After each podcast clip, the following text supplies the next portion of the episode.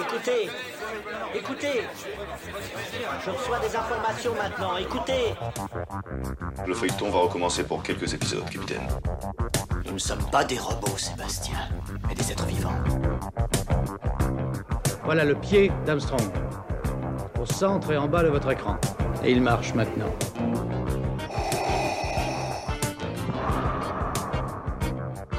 On peut dire aujourd'hui que la science-fiction est bel et bien partout.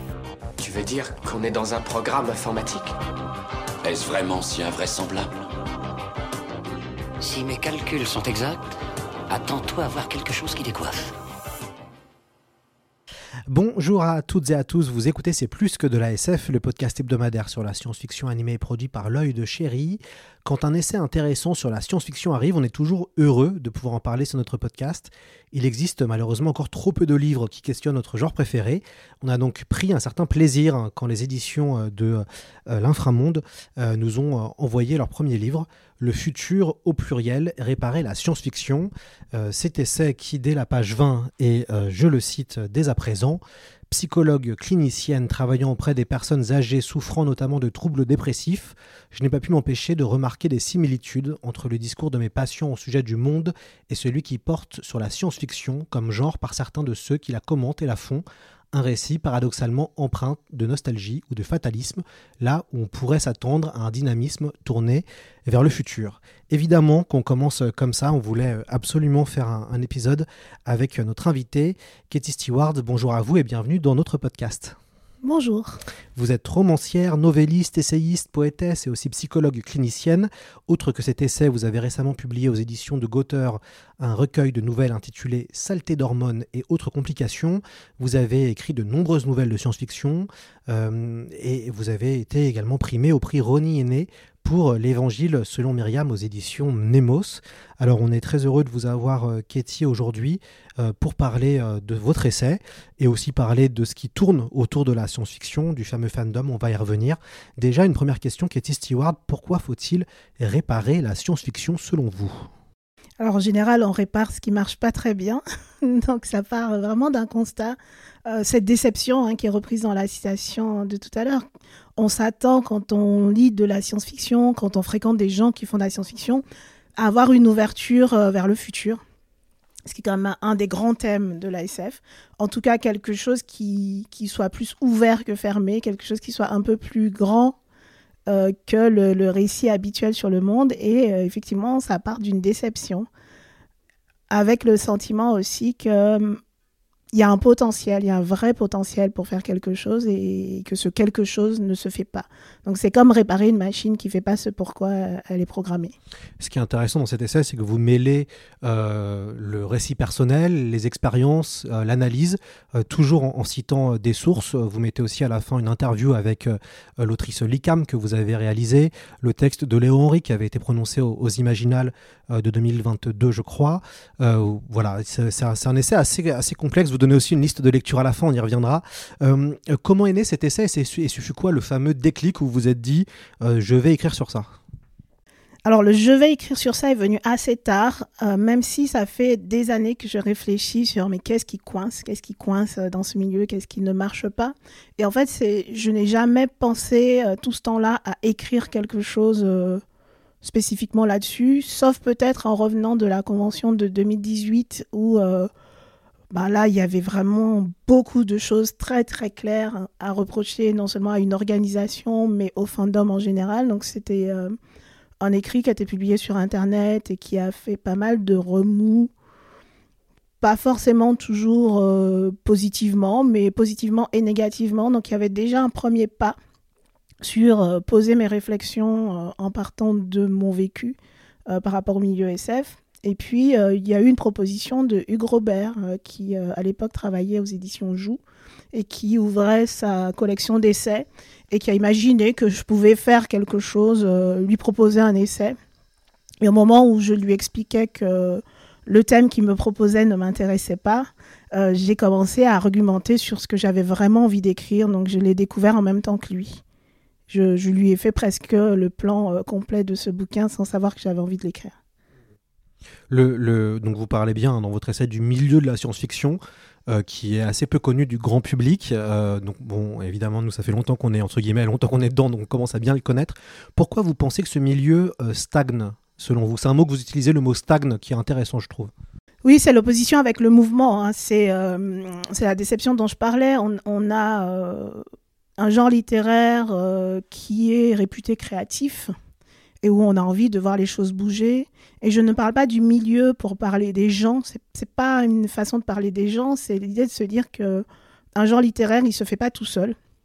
Les livres se font pas tout seuls. Les choix ne se font pas euh, comme ça par magie. Ce sont des personnes qui font des choix et se rendre compte en 20 ans de fréquentation du milieu que les choix sont toujours les mêmes, euh, je ne sais pas comment qualifier ça autrement que dire euh, ça stagne. On, assiste euh, depuis quelques années à une forme de fracture euh, chez ceux qui aiment la, science-fiction et qui participent à son écosystème. On peut dire que le fandom se déchire dans une querelle pouvant faire penser à l'éternelle lutte entre les anciens et, les modernes. Alors, euh, pour schématiser, à ma gauche, nous avons des gens qui revendiquent une érudition, une culture littéraire en lien avec la science-fiction. Ils imposent aussi une forme de précaré et savent euh, à chaque fois ce qui est la bonne ou la mauvaise SF. Ils ne laissent pas beaucoup de chance ou de place aux autrices. À ma droite, nous avons une nouvelle génération qui souhaite plus d'inclusivité, plus d'ouverture d'esprit, plus de respect à travers les œuvres et les relations humaines. On a l'impression que ces deux groupes ne se parlent pas et se vouent aux gémonies. L'un parle de wokisme, l'autre parle de boomer. Euh, Est-ce qu'il n'y a pas quelque chose de pourri au royaume du fandom, euh, Cathy Stewart? Alors, cette manière de schématiser est très intéressante. Ça ressemble un peu à de la fantaisie, d'ailleurs, de, le raconter comme ça. Mais je ne crois pas que ça soit aussi simple. Euh, S'il s'agissait simplement des vieux contre les jeunes, il suffirait d'attendre euh, que les vieux meurent et puis ça irait. Euh, malheureusement, dans les deux camps, si on devait vraiment schématiser de cette manière-là, euh, bah, il y a des personnes de tous les âges.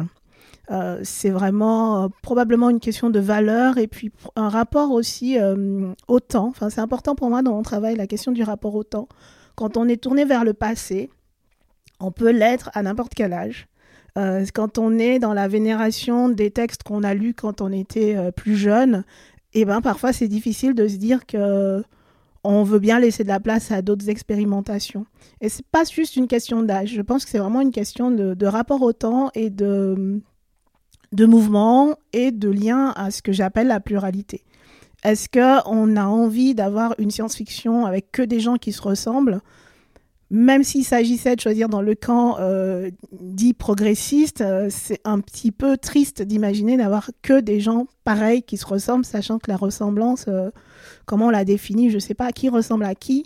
Moi, j'ai toujours eu l'habitude de ressembler à personne, donc c'est facile. Mais qui ressemble à qui, c'est pas aussi simple que ça. Et est-ce qu'on peut pas justement arriver à réunir les gens qui pourtant ont un amour qui est quand même l'amour de la SF et l'amour du genre? Est-ce que cet amour-là, pour le genre, il n'y a, pas moyen de créer des choses un peu différentes ou même de se réunir les, conventions, les festivals normalement sont censés servir à ça Alors ça sert à ça et ça se fait. Maintenant, euh, on est quand même sur des genres euh, SF, euh, fantasy, fantastique qui sont assez politiques. Et dans les moments où les choses bougent politiquement, crois qu'il y a une exacerbation des valeurs des uns et des autres. Et l'illusion qu'on serait tous pareils et qu'on parlerait d'une seule voix, je ne pense pas que ça puisse exister. Euh, là où il va y avoir une différence et une euh, difficulté à, réconcilier les points de vue, c'est que euh, si certains se disent j'aimerais bien que telle catégorie n'existe pas, c'est un petit peu compliqué de cohabiter avec cette catégorie qu'ils veulent voir disparaître. Enfin, Il y, a, il y a cette idée de vouloir faire de la place aux autres. Je parle à un moment de- des écrivains du genou. Les écrivains du genou, euh, manière schématique de dire qu'on a toujours le, le même type de personnes qui présentent le même type de point de vue. Euh, les écrivains du genou n'ont pas envie de se pousser pour laisser de la place aux autres. Donc, euh, je ne peux pas vouloir à leur place euh, qu'ils cohabitent avec des gens qui, a- qui apportent une autre voix. Est-ce que vous pouvez nous, nous rappeler ou nous raconter comment ça s'est passé, vous, votre arrivée dans la science-fiction? C'était, je crois, il y a 20 ans. Il y a exactement 20 ans, oui. Peut-être un petit peu moins, parce que c'était euh, l'été 2003. J'habitais en Belgique, euh, à Liège. Et euh, parmi les personnes que je fréquentais avec mon compagnon de l'époque, il y avait un certain Alain Lebussy, qui était un pilier de la science-fiction francophone à ce moment-là, qui vivait à Esneux, à côté de, Liège, et qui nous a invités à notre première convention de science-fiction. Donc, euh, pff, pour ceux qui connaissent pas les conventions de science-fiction, faut, faut voir. hein, c'est euh, un rassemblement euh, de mecs en short, beaucoup de mecs en short avec des t-shirts plus ou moins rigolos et qui ont tout lu. Il y a une forme d'érudition comme ça. ils ont tout lu, ils connaissent. Alors, ça s'arrête un petit peu dans le temps, mais ils connaissent en tout cas tout ce qu'il faut avoir lu pour, pour connaître la science-fiction. Et euh, en fait, c'est un endroit que j'ai trouvé plutôt accueillant au départ. En plus, bah, c'était en Belgique. Je pense que ça change quelque chose que ça soit en Belgique. Mais euh, un endroit plutôt accueillant où il n'y a pas de différence marquée entre ceux qui écrivent et ceux qui lisent et ceux qui publient. Il y avait vraiment ce côté-là un peu horizontal qui m'a donné envie euh, de, de rester dans ce milieu-là. Après, quand on arrive quelque part, il y a un côté lune de miel. euh, On l'a vécu aussi, bien sûr. voilà, tout va bien, euh, tout le monde est sympa, on a des références communes, on n'est plus euh, celui ou celle qui lit des choses que les autres lisent pas. Enfin, il y a quelque chose comme ça de, retrouver des gens qui ont en commun avec nous, ce qui fait qu'on n'est pas bien euh, dans, le reste du monde. Donc voilà, on se, sent, très bien. Puis à force d'y être, on regarde et on se rend compte que dans tout groupement humain, bah, il y a toujours des moments où il y a des rapports de domination. Il y a des, pratiques euh, qui sont, euh, qui sont les pratiques du monde dans lequel on vit. Euh, le, milieu de la SF n'est pas en dehors du patriarcat, n'est pas en dehors de la société hétéronormée. Enfin voilà. Donc, ça s'est plutôt bien passé pour moi, sauf que un moment, le, mot stagné a été prononcé. Alors c'était mon, appartenance au milieu et, ma carrière, puisque j'écris, qui stagnait aussi pas mal. Et moi, j'aime bien comprendre, en fait. Quand je, quand j'observe des choses, j'aime bien comprendre, me poser des questions et me dire, OK, qu'est-ce qui se passe Euh, Pourquoi ça se passe comme ça Euh, Qui décide Pourquoi il décide ça Enfin, voilà. Donc, euh, les interrogations sont venues assez vite. Et j'ai toujours pas de réponse hein, à toutes les questions, mais j'ai fait l'effort, en tout cas pour cet essai, de, de chercher ce qu'il pouvait y avoir comme théorie expliquant les comportements que je pouvais observer ou, l'absence de certains comportements. Vous, vous expliquez bien aussi la complexité, euh, vous, euh, de sortir des cases. euh, puisque quand même, dans, dans l'essai, vous le répétez aussi avec vos expériences que vous avez vécues, on, adore vous mettre dans des cases. Vous êtes une femme noire, à un moment donné, vous êtes occupée de, de, faire des choses autour de l'afrofuturisme, donc du jour au lendemain, vous êtes devenue Madame Afrofuturiste. Vous parlez aussi de ça, de cette, de cette aussi facilité de ce milieu pour euh, mettre des gens dans des cases. Alors en plus, c'était même pas de l'afrofuturisme, c'était de la science-fiction africaine, donc je fais une différence entre les deux. Euh, mais j'étais assez surprise effectivement de voir avec quelle facilité on me collait une étiquette. Et euh, en France, et en tout cas dans ce milieu, on a droit à une étiquette, hein, pas deux, une seule. Donc moi, j'ai jamais été considérée comme une femme dans ce milieu. Euh, J'étais considérée comme rien, je pense, pendant très longtemps. Et puis, j'ai fait des choses qui tombaient enfin là où on m'attendait. Donc, c'est la même période où j'ai publié la première version de, de Confession d'une séancière. Donc, enfin, je parlais des Antilles parce que, quand même, l'espace, ça va bien cinq minutes. euh, le travail, les anticipations, ça va bien cinq minutes. Mais là, enfin, elle parle d'un truc qui nous intéresse. Et à la même période, un peu avant, j'avais fait euh, des numéros spéciaux de, la revue Galaxy sur la science-fiction africaine pour vraiment des numéros pour lesquels j'avais le sentiment de, de coordonner quelque chose d'une- enquête. C'est vrai. Euh, sur, vous étiez euh, la seule. hein, je me rappelle à l'époque, on avait d'ailleurs fait un, un article dans le Point. Vous étiez la seule à faire ça, à faire. Et d'ailleurs, la, revue était excellente puisqu'on arrivait. C'était le moment où il y avait un peu l'hype aussi. Hein, l'hype Black Panther était passé, donc il y avait tout un truc autour de la science-fiction africaine, à, alias afrofuturisme. Donc voilà, pour resituer. Oui, euh, en fait, moi là-dedans, euh, j'y allais euh, totalement en ignorante. Et j'assumais de ne rien y connaître et d'être quelqu'un qui va mener une enquête, qui va essayer de donner à lire euh, des textes de science-fiction qui se trouvaient être écrits par des personnes dans des pays en Afrique et, faire découvrir et, peut-être voilà commencer quelque chose et que d'autres d'autres feraient leur part. Et en fait, ça s'est pas du tout passé comme ça. Le piège s'est refermé. Euh, j'avais la bonne tête pour, pour être la spécialiste, euh, l'africaine de service, alors que bah, malheureusement, j'ai toujours pas visité les pays d'Afrique. Donc, euh, je veux bien qu'on m'invite pour faire des choses dans des pays d'Afrique noire, mais voilà, je n'y connaissais rien. J'étais un mec blanc qui faisait une enquête sur la science-fiction africaine, mais ce, que, ce qui était perçu par ce milieu, c'était ah bah c'est bon, là on comprend ce qu'elle fait. Là, elle fait ce qui est prévu, elle a la tête pour faire ce qui est prévu. Et effectivement, ça a été compliqué de m'en dépatouiller encore, encore récemment. J'ai eu des sollicitations et on va dire j'apprends, je grandis, j'apprends à dire, euh, non sans me justifier. Mais mm, ça m'a fait vivre en tout cas quelque chose de euh, du poids que peut avoir l'étiquette et de la difficulté à faire ce qu'on veut. Euh, pour moi, la SF, c'est la liberté. C'est vraiment ce qui m'intéresse dans l'écriture de SF, dans ce que je fais quand je fais des ateliers d'écriture de SF. Donner accès à une liberté, et ben cette liberté, c'était pas pour moi apparemment.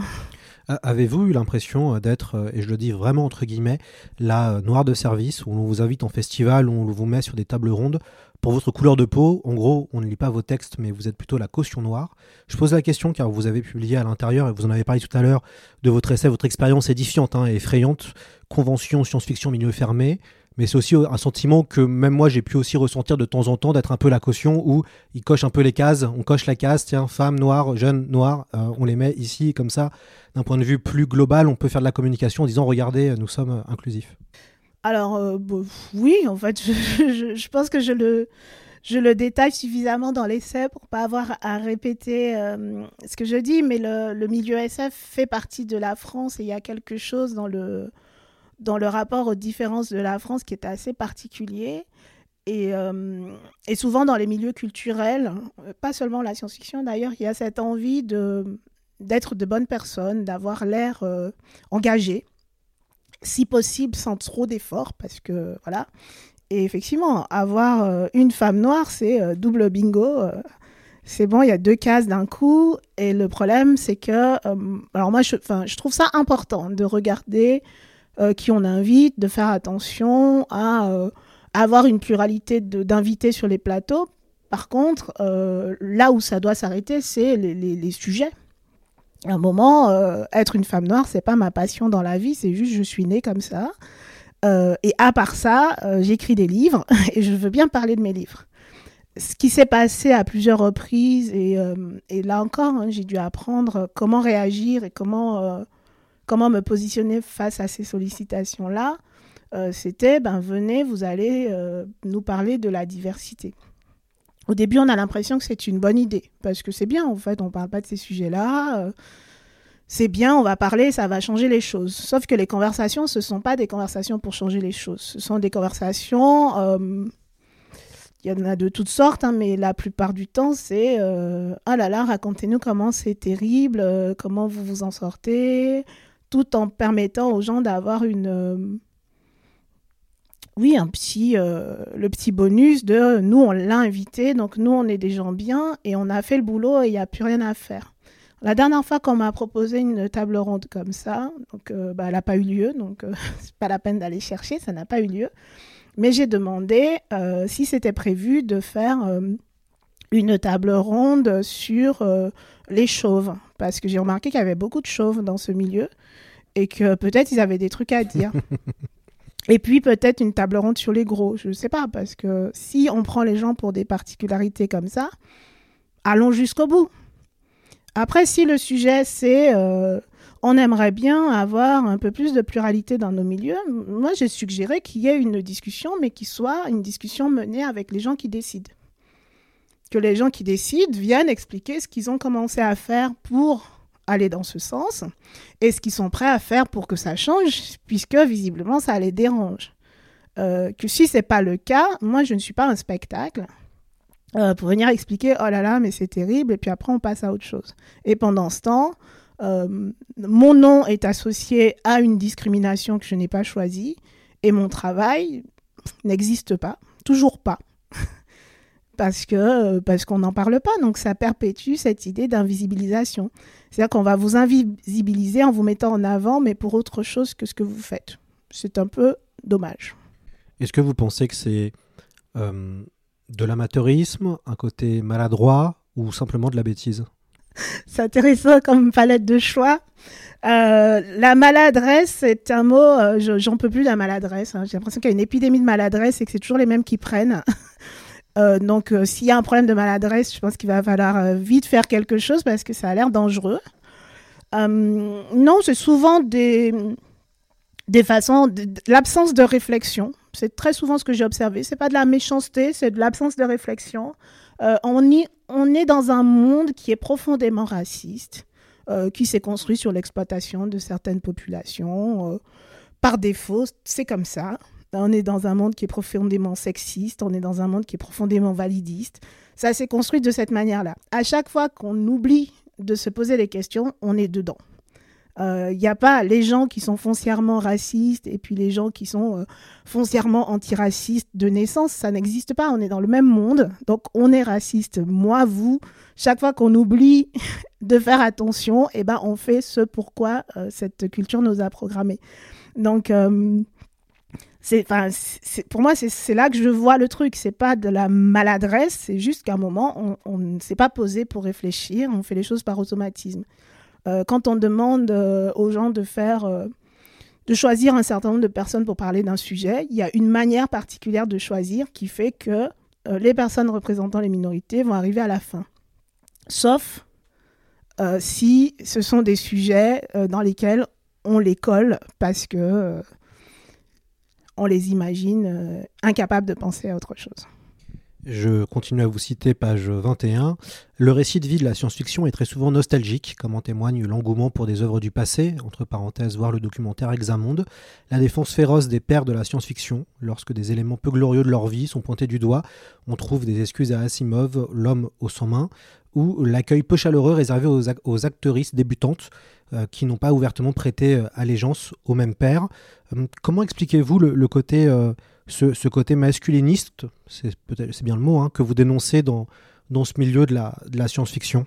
Alors il y a deux choses. hein. La première chose, c'est ce que je disais tout à l'heure, la science-fiction n'est pas un îlot euh, en dehors de la société. Donc euh, les, les mêmes choses qu'on va constater dans d'autres pans de la société sont présentes euh, tout pareil dans le milieu SF, avec quand même cette particularité que pendant euh, très très longtemps, euh, la SF, c'était les hommes blancs écrivent aux hommes blancs, donc on était quand même dans une culture d'entre-soi qui, qui ne pouvait que renforcer en fait une, manière de mettre à l'écart tout ce qui n'était pas eux. Vous le rappelez d'ailleurs d'un point de vue historique, en, en citant à la fin le discours de Janet Wong euh, sur Joseph Campbell, qui a été un des grands, on en a déjà parlé dans le podcast, mais qui un des grands instigateurs de, de cette science-fiction de l'âge d'or.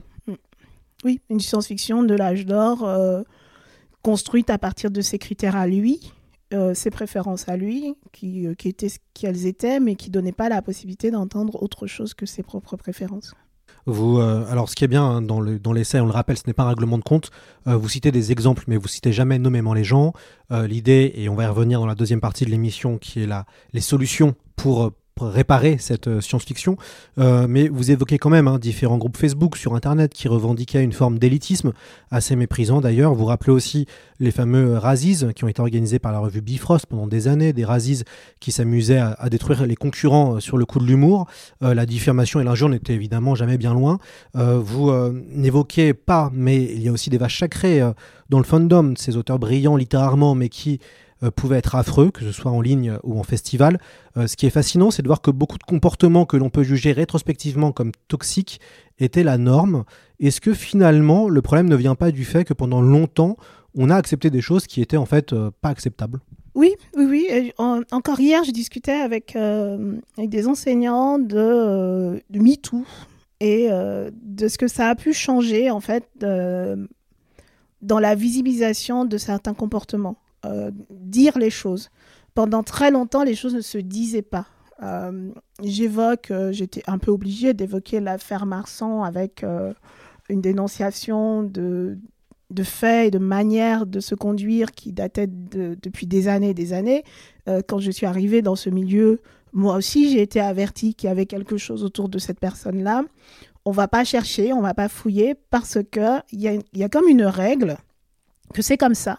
Euh, que à partir du moment où des gens accèdent à une forme de pouvoir, eh ben il y a des à côté, euh, pas terribles, mais euh, voilà, c'est comme ça. Et hum, c'était assez c'était assez étrange autour de cette affaire-là de voir des personnes dire mais comment ça se fait que les femmes n'aient pas dénoncé plus tôt, enfin de la même manière en fait hein, que toutes les affaires, ben, parce que tout était fait pour qu'on se la ferme en fait. Hein. C'était c'était fait comme ça et on peut simplifier maintenant après coup en disant bah c'était quand même pas compliqué de parler. Ben, quand on n'a pas les mots déjà c'est compliqué de parler.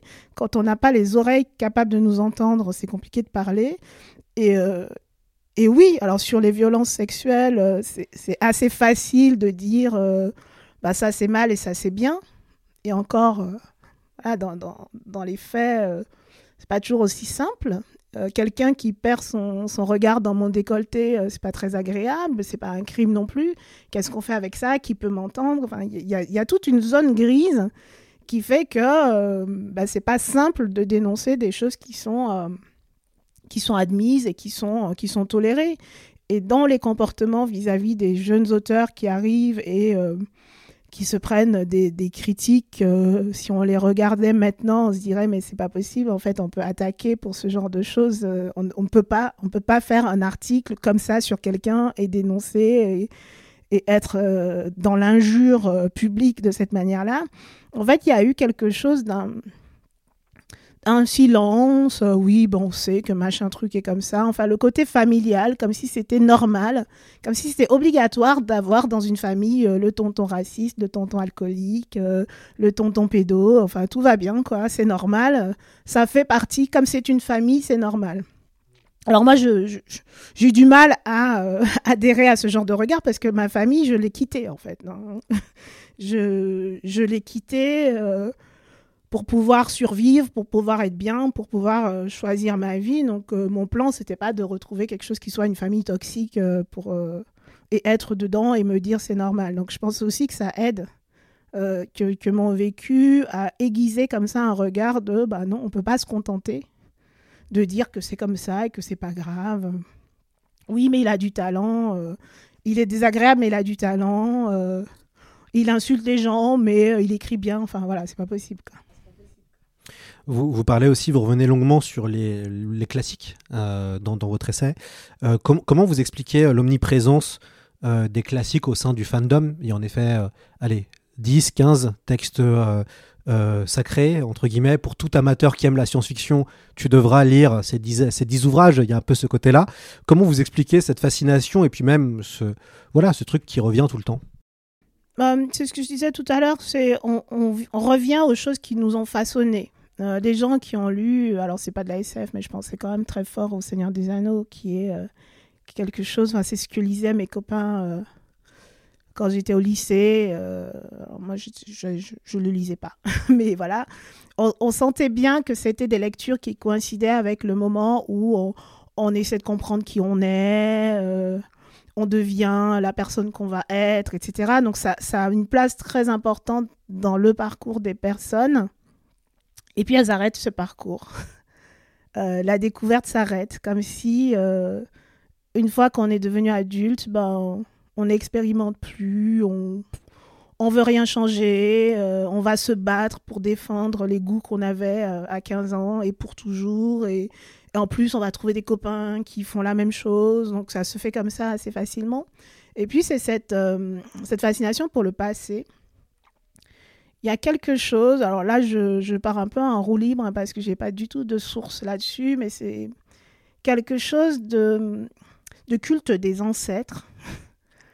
Euh, on aime bien parler de culte des ancêtres quand on parle de, de tribus africaines, etc. Mais il y, y, a de ça aussi, en fait, euh, dans la littérature française. Quoi. C'est les grands anciens, euh, c'est... souvent du 19e siècle, on va dire. Oui, c'est ça. Comme si eux, ils avaient atteint quelque chose que nous, on va jamais atteindre. C'est eux le modèle et euh, c'est d'eux qu'il faut se réclamer. Et peut-être que ça marche euh, pour les, classiques en littérature française, mais j'en sais rien. Enfin, moi, j'aime bien l'expérimentation. C'est ça qui fait que j'aime la science-fiction. Et, est-ce que vous pensez pas que c'est en lien avec peut-être la qualité des textes?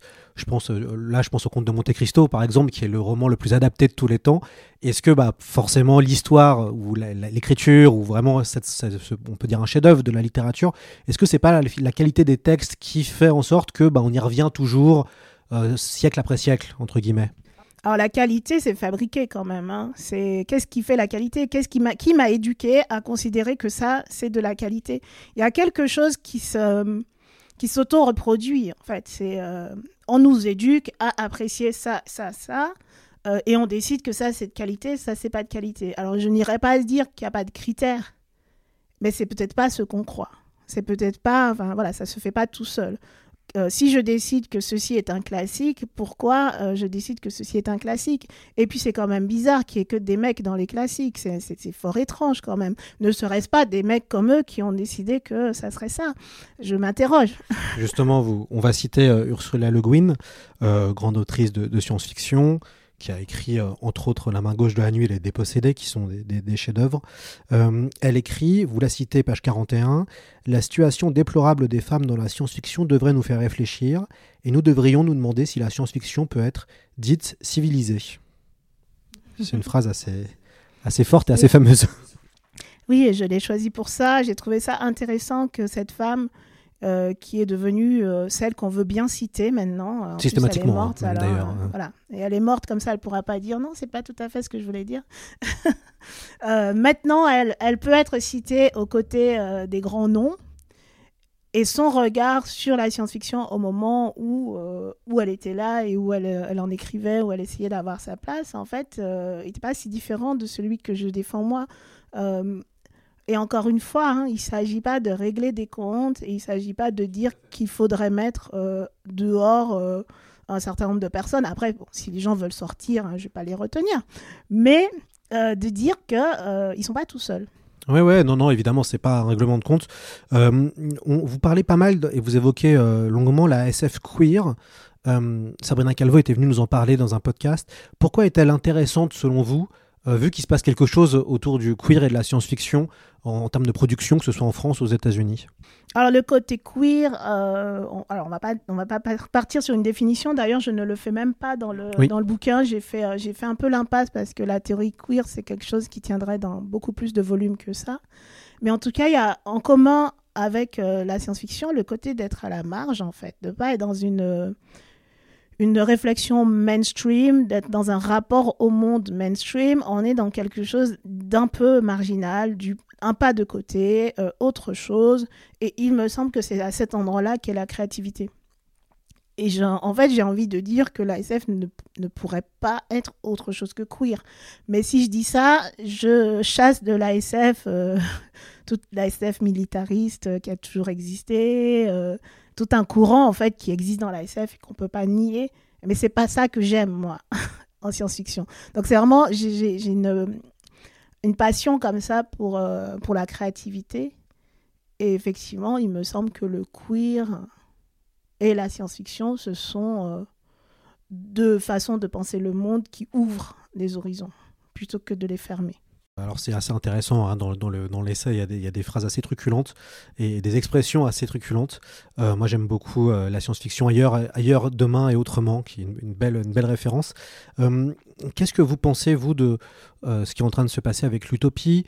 Il y a un revival de l'utopie qui, qui peut un peu s'analyser sur le fait qu'on a tellement mangé de fiction dystopique et post-apo depuis 15 ans qu'il y a des gens qui souhaitent un autre une autre science-fiction, un autre monde. C'est un peu Becky Chambers euh, et le open qui représente ça. Comment vous analysez ça, ce- ces nouveaux récits qui apparaissent? Alors, euh, nouveau, peut-être pas tant que ça. Disons qu'on les voit un peu plus. Euh, je crois qu'ils ont toujours existé, ces récits un peu, un peu plus positifs que la moyenne. Euh, moi, je me méfie quand même de cette injonction à écrire de la science-fiction positive, euh, sachant qu'on on définit rarement ce que ça veut dire positif dans ces cas-là. hein. Il faut de la science-fiction positive. Euh, Il faut qu'on se sente bien. Il faut que ça parle de ci, de ça. Les injonctions, moi, j'ai un peu de mal avec ça. Euh, ce que je trouve intéressant dans ce mouvement-là, c'est l'idée de faire de la place pour ce genre de fiction aussi. Euh, je ne crois pas qu'il faille renoncer complètement à faire de la dystopie, mais peut-être s'interroger euh, en se demandant qu'est-ce que je fais quand j'écris cette dystopie? Est-ce que juste je me complais dans euh, mais c'est horrible, on va tous mourir et, et j'apporte rien? Ou est-ce que je me sers de ma fiction pour réfléchir à des problèmes qui sont de vrais problèmes? Parce qu'il y a un souci quand même avec une certaine forme de de, fiction euh, volontairement positive, c'est qu'on on va évacuer un certain nombre de problèmes et puis euh, bah, du coup on n'en parle pas. donc ils n'existent plus. Et, euh, et, donc tout va bien, tout le monde est content. et c'est typiquement le genre d'utopie qui, qui va laisser de côté pas mal de gens. les personnes qui ont un handicap, bah, on va tous les enlever de nos fictions. ils sont où? Oui, c'est la. Euh, vous, évoquez le côté à la marge, euh, l'importance de la marge euh, et d'accepter aussi les différences, même littéraires, en, termes d'auteur et d'autrice. vous, vous, vous d'un point de vue de l'écriture, vous vous essayez à beaucoup de choses qui sont très divers et très variées, et en même temps, ça nourrit, j'ai l'impression, votre imaginaire. Vous avez parlé, nous étions ensemble à Étonnant Voyageur, vous avez parlé des micro-nouvelles euh, vous pouvez peut-être revenir dessus, qui, qui, est hyper intéressant, qui est collaboratif, qui a, il y a quelque chose d'intéressant, d'innovant. Alors, la différence dans les formes aussi, effectivement, euh, en, vrai, je, je, pense que je suis un peu agaçante parce que je tranche pas. J'ai envie. oui j'ai envie d'avoir, euh, de voir des choses différentes et euh, moi d'essayer des choses différentes. Donc je pense que c'est ça qui, qui, euh, qui, détermine ma sensibilité à la pluralité. quand on me dit tu écris de la science-fiction d'anticipation et tu n'écriras plus jamais que ça, même si c'est ce que j'aime, moi ça me donne envie d'aller faire autre chose. Et, et faire autre chose, je pense que tant que je ferai autre chose, je serai en vie. C'est quelque chose comme ça.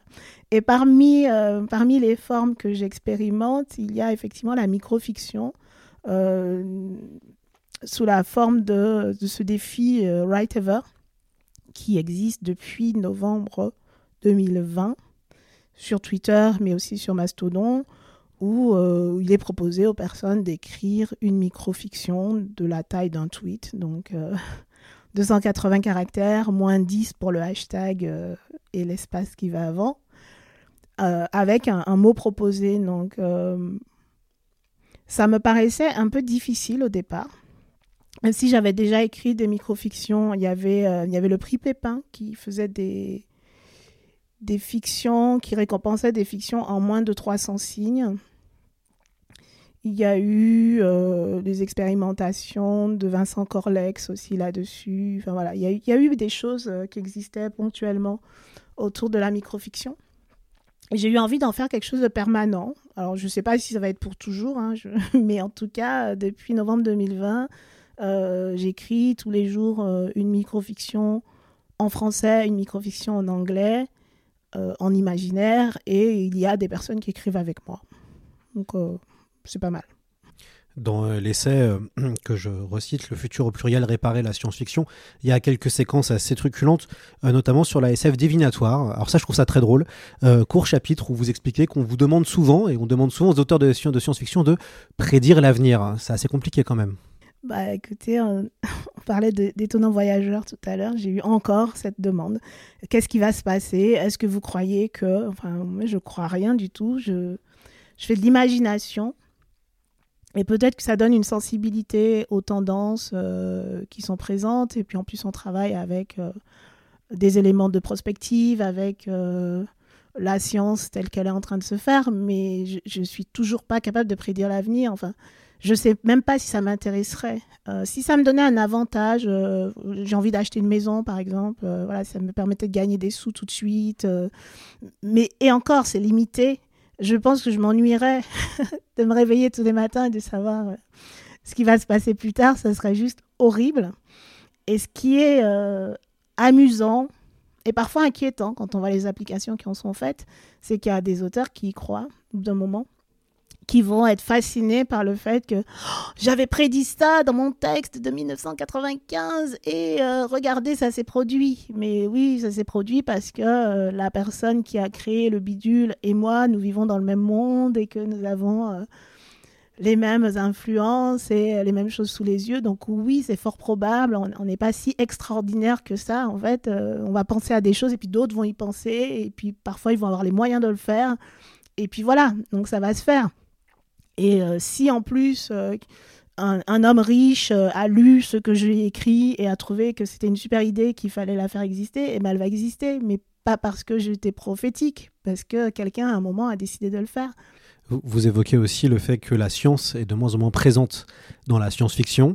Et c'est vrai que ça peut poser problème, mais c'est un vrai constat. C'est qu'il y a la, la science, où est-ce qu'elle est visible maintenant On va plutôt mettre dans la hard science, mais qui est un espèce de euh, genre élitiste, hein, euh, faut pas se voiler la face, euh, euh, compliqué, qui aime, qui aime bien jouer à ça et qui peut être passionnant évidemment. Euh, mais, mais du coup, c'est vrai que la science disparaît. On a aussi l'impression, vous vous le rappelez. Hein. Oui, alors avant de répondre sur la science, j'aimerais bien revenir Ouais, sur, euh, allez-y, revenez. sur le, la science-fiction divinatoire euh, parce que j'ai j'ai eu envie de creuser ça en me disant mais qu'est-ce qu'on fait quand on essaie de prêter à la science-fiction cette, euh, ce pouvoir de divination? Et en fait, je suis tombée sur l'explication du, du biais rétrospectif que je trouve vraiment intéressante et qui permet de repenser les choses. Mais même pour moi, j'ai eu cette tentation aussi de me dire ah bah dis donc, euh, ce truc que j'avais prédit, il est en train de se, produire. Et euh, on se demande pas ce que deviennent les idées un peu pourries qui jamais ne viennent, ne, ne deviennent la réalité parce que ça nous arrange pas. Et ça, j'ai trouvé intéressant en fait de trouver l'explication dans le fonctionnement de notre cerveau pourquoi on fait ça. C'est pas parce qu'on est méchant et qu'on est malhonnête. C'est juste parce que notre cerveau il fonctionne comme ça, qu'on a envie de cohérence, qu'on a envie de donner du sens aux choses qu'on vit et que c'est hyper rassurant de se dire que peut-être à un moment on a eu du pouvoir sur les choses qui nous arrivent et que, et que voilà donc le, le biais rétrospectif une fois qu'on l'a identifié on peut plus s'amuser à dire euh, un tel avait tout prédit euh, ce qui été prédit est en train de se produire parce que là là pour le coup on devient malhonnête. Ce que, vous venez de me dire me, fait penser à une question. Est-ce que euh, écrire cet essai vous a donné des pistes, vous, sur votre propre écriture ou sur, ou sur vos fictions? Est-ce que finalement, à la fin de, de cet essai, ça vous a permis aussi de prendre de la perspective sur ce que vous produisiez en tant qu'autrice? Alors oui, mais pas, pas plus que le reste. C'est-à-dire que ça fait quelques années que je réfléchis sur ce que je fais. J'ai commencé à réfléchir euh, de cette manière sur mon écriture quand j'ai commencé à faire régulièrement des ateliers d'écriture. Euh, on est obligé de se demander ce qu'on fait et ce qu'on fait faire et comment est-ce que euh, mon imaginaire va intervenir dans la façon dont je vais construire mon atelier et comment je fais pour laisser de la place aux gens quand c'est pas moi qui écris, que c'est eux. Donc euh, voilà, il y a la réflexion sur, euh, sur ce que je fais était déjà présente. Ce que m'a apporté cet essai, c'est d'être au clair avec euh, ma place dans le milieu de la science-fiction. Ça, c'était pas clair. J'avais tendance à me dire je suis dehors. Ou alors euh, je suis dedans, mais je ne sais pas où m'en dépatouiller. Enfin, c'était compliqué. Maintenant, je suis dedans. Je sais que je suis dedans. Euh, je sais pourquoi euh, je reste. je sais que c'est un milieu dans lequel bah, les gens qui sont désagréables sont aussi désagréables qu'à l'extérieur, mais les gens agréables sont beaucoup plus agréables qu'à l'extérieur. Il y a quelque chose, voilà. Donc je sais pourquoi je reste. Euh, après, ça m'enlève une partie de mes illusions. hein. C'est d'avoir mis vraiment en noir sur blanc des choses que j'ai vécues, des choses que j'ai observées et de chercher des explications. Je peux plus faire semblant. Euh, le prochain qui me fait une blague raciste, je pourrais plus sourire Il y a quelque chose, euh, voilà, on peut plus, on peut plus laisser passer une fois que les choses sont posées. Donc ça, ça a ancré une forme d'exigence peut-être. Il y, a il y a une phrase que je trouve géniale que vous avez, que vous avez écrite dans Convention, science-fiction, milieu fermé. Euh, je n'ai pas eu de mal à trouver mon introduction quand vous deviez euh, parler en public. J'ai parlé d'un milieu prêt à accueillir des petits hommes verts, mais peu enclin à faire de même avec une petite femme noire. C'est génial. Oui, je crois que l'humour m'a sauvée aussi dans cette, cette grande aventure euh, de 20 ans à, à faire partie sans faire partie, à, à être là, euh, accueilli, mais pas trop. Enfin, voilà. Et je. Enfin, c'est du passé. hein. Je pense que quelqu'un euh, récemment a, a soulevé la cape d'invisibilité. Donc, euh, on, m'invite partout. Et puis, euh, j'ai plein de bouquins qui sortent. Donc, je peux plus dire que je suis invisibilisée. Mais en vrai, si. C'est-à-dire que ça a mis 20 ans, quoi. 20 ans, c'est un peu long. 20 ans, c'est... Et puis c'est 20 ans à faire des choses, quoi. C'est pas 20 ans à me tourner les pouces. Et 20 ans à voir arriver des gens. Et en 3 ans, c'était bouclé, quoi. Donc... euh, Ouais, mais ça, c'est, est-ce que c'est pas euh, finalement le côté, euh, enfin, l'injustice de la vie et en même temps peut-être le chemin, le, le chemin personnel où les choses arrivent quand elles doivent arriver? Alors, euh, non. Je- peut-être naïf ce que je Je, dirais non, et ça, c'est ce qu'on se raconte pour tenir le coup. C'est ouais, ouais, ce qu'on se raconte et on se dit mais c'est moi, j'ai encore besoin d'apprendre à écrire, il faut que je travaille, il faut que je travaille, il faut que je travaille. Euh, j'ai publié Saleté d'hormones. Dans Saleté d'hormones, il y a des textes qui datent de 2007 et qui sont les mêmes. Euh, c'était pas, c'était mauvais à l'époque et c'est bon maintenant alors que j'ai rien changé. Je ne sais pas. C'est les lunettes des gens qui ont changé peut-être. Oui, Oui. Et hum, il y a quelque chose d'un peu cruel en fait, de se dire euh, pendant tout ce temps-là, j'ai cru que c'était moi qui étais nulle. Pendant tout ce temps-là, je me suis dit qu'il fallait que je travaille plus. Et puis à la fin, je reprends le texte et c'est bon. Et, est-ce que vous pensez pas, enfin moi je trouve qu'il y a une certaine euh, cruauté, euh, typiquement dans les conventions, alors j'ai aussi l'occasion d'en faire quelques-unes, même, même, et même dans des plus grands salons, entre guillemets, peut-être pas aux, utopiales parce que c'est encore très différent, mais vous allez avoir des salons où les auteurs publiés, validés, sont au centre de la salle. Et donc tout autour, il y a soit les auteurs auto-édités, soit les auteurs qui ont été invités par l'éditeur qui a payé un stand pour que les, pour que les auteurs soient là.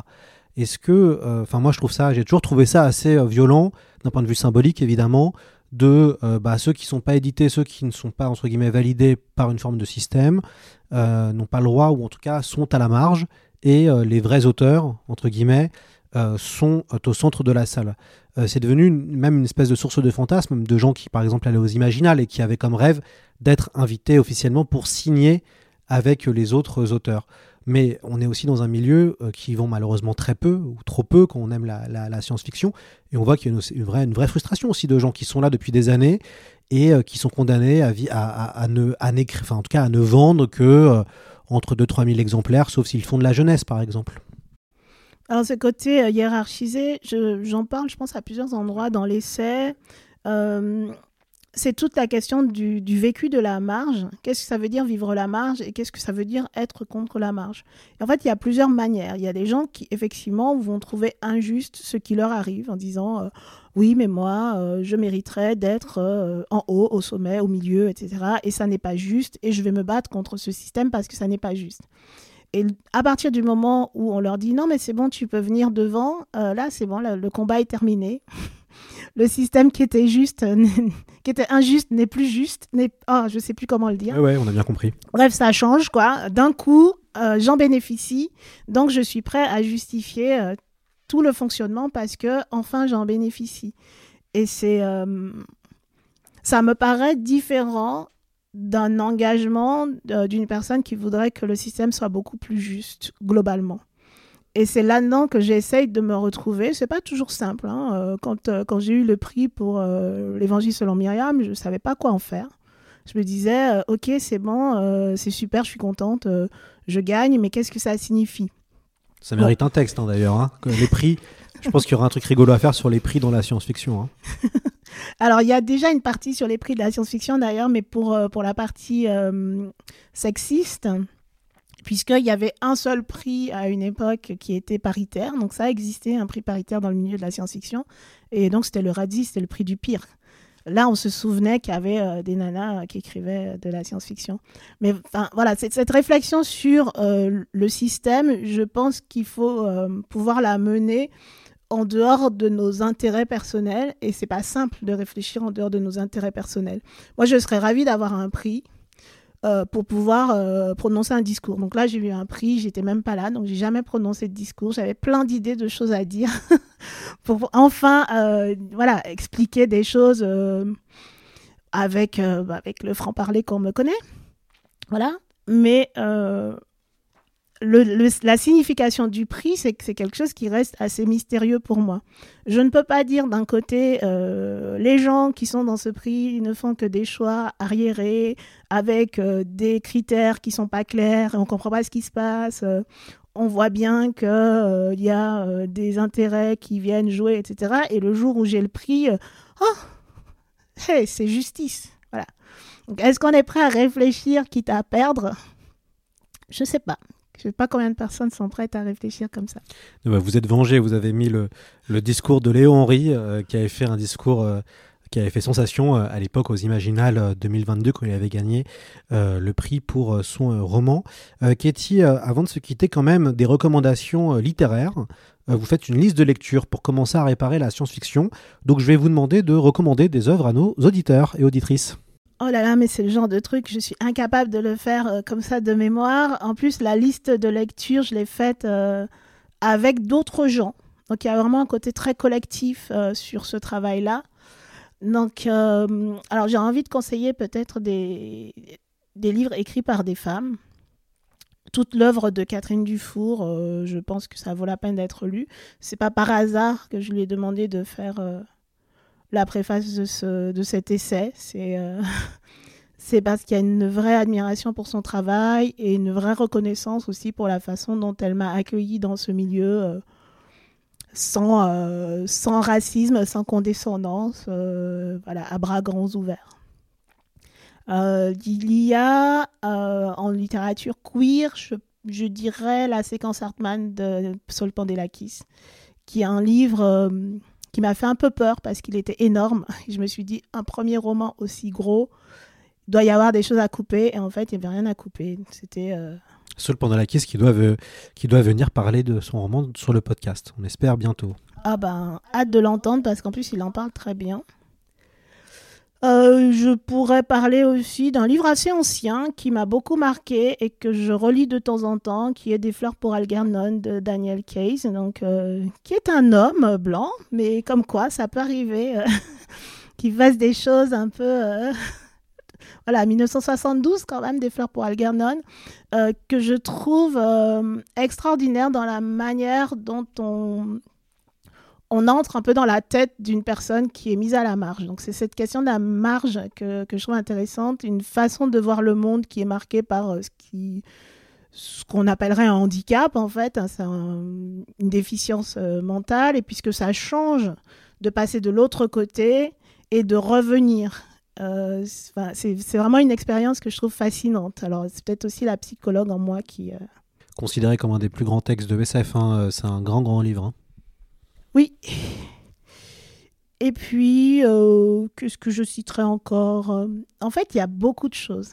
Vraiment beaucoup de choses. Sachant qu'en plus, la liste, je l'ai, euh, je l'ai proposée comme ça. Je me suis fait violence pour l'arrêter en me disant j'aimerais bien proposer aux gens de la compléter. Comme ça, voilà, ça reste pas mon truc que je propose. Et puis, euh, voilà, je passais mon temps à envoyer des mails aux éditeurs en disant attendez, attendez, on rajoute ça à la liste. Mais comment Mais j'ai oublié ça. Et je regardais dans ma bibliothèque, mais comment j'ai fait pour oublier ça? Et euh, bon, à un moment, il faut s'arrêter.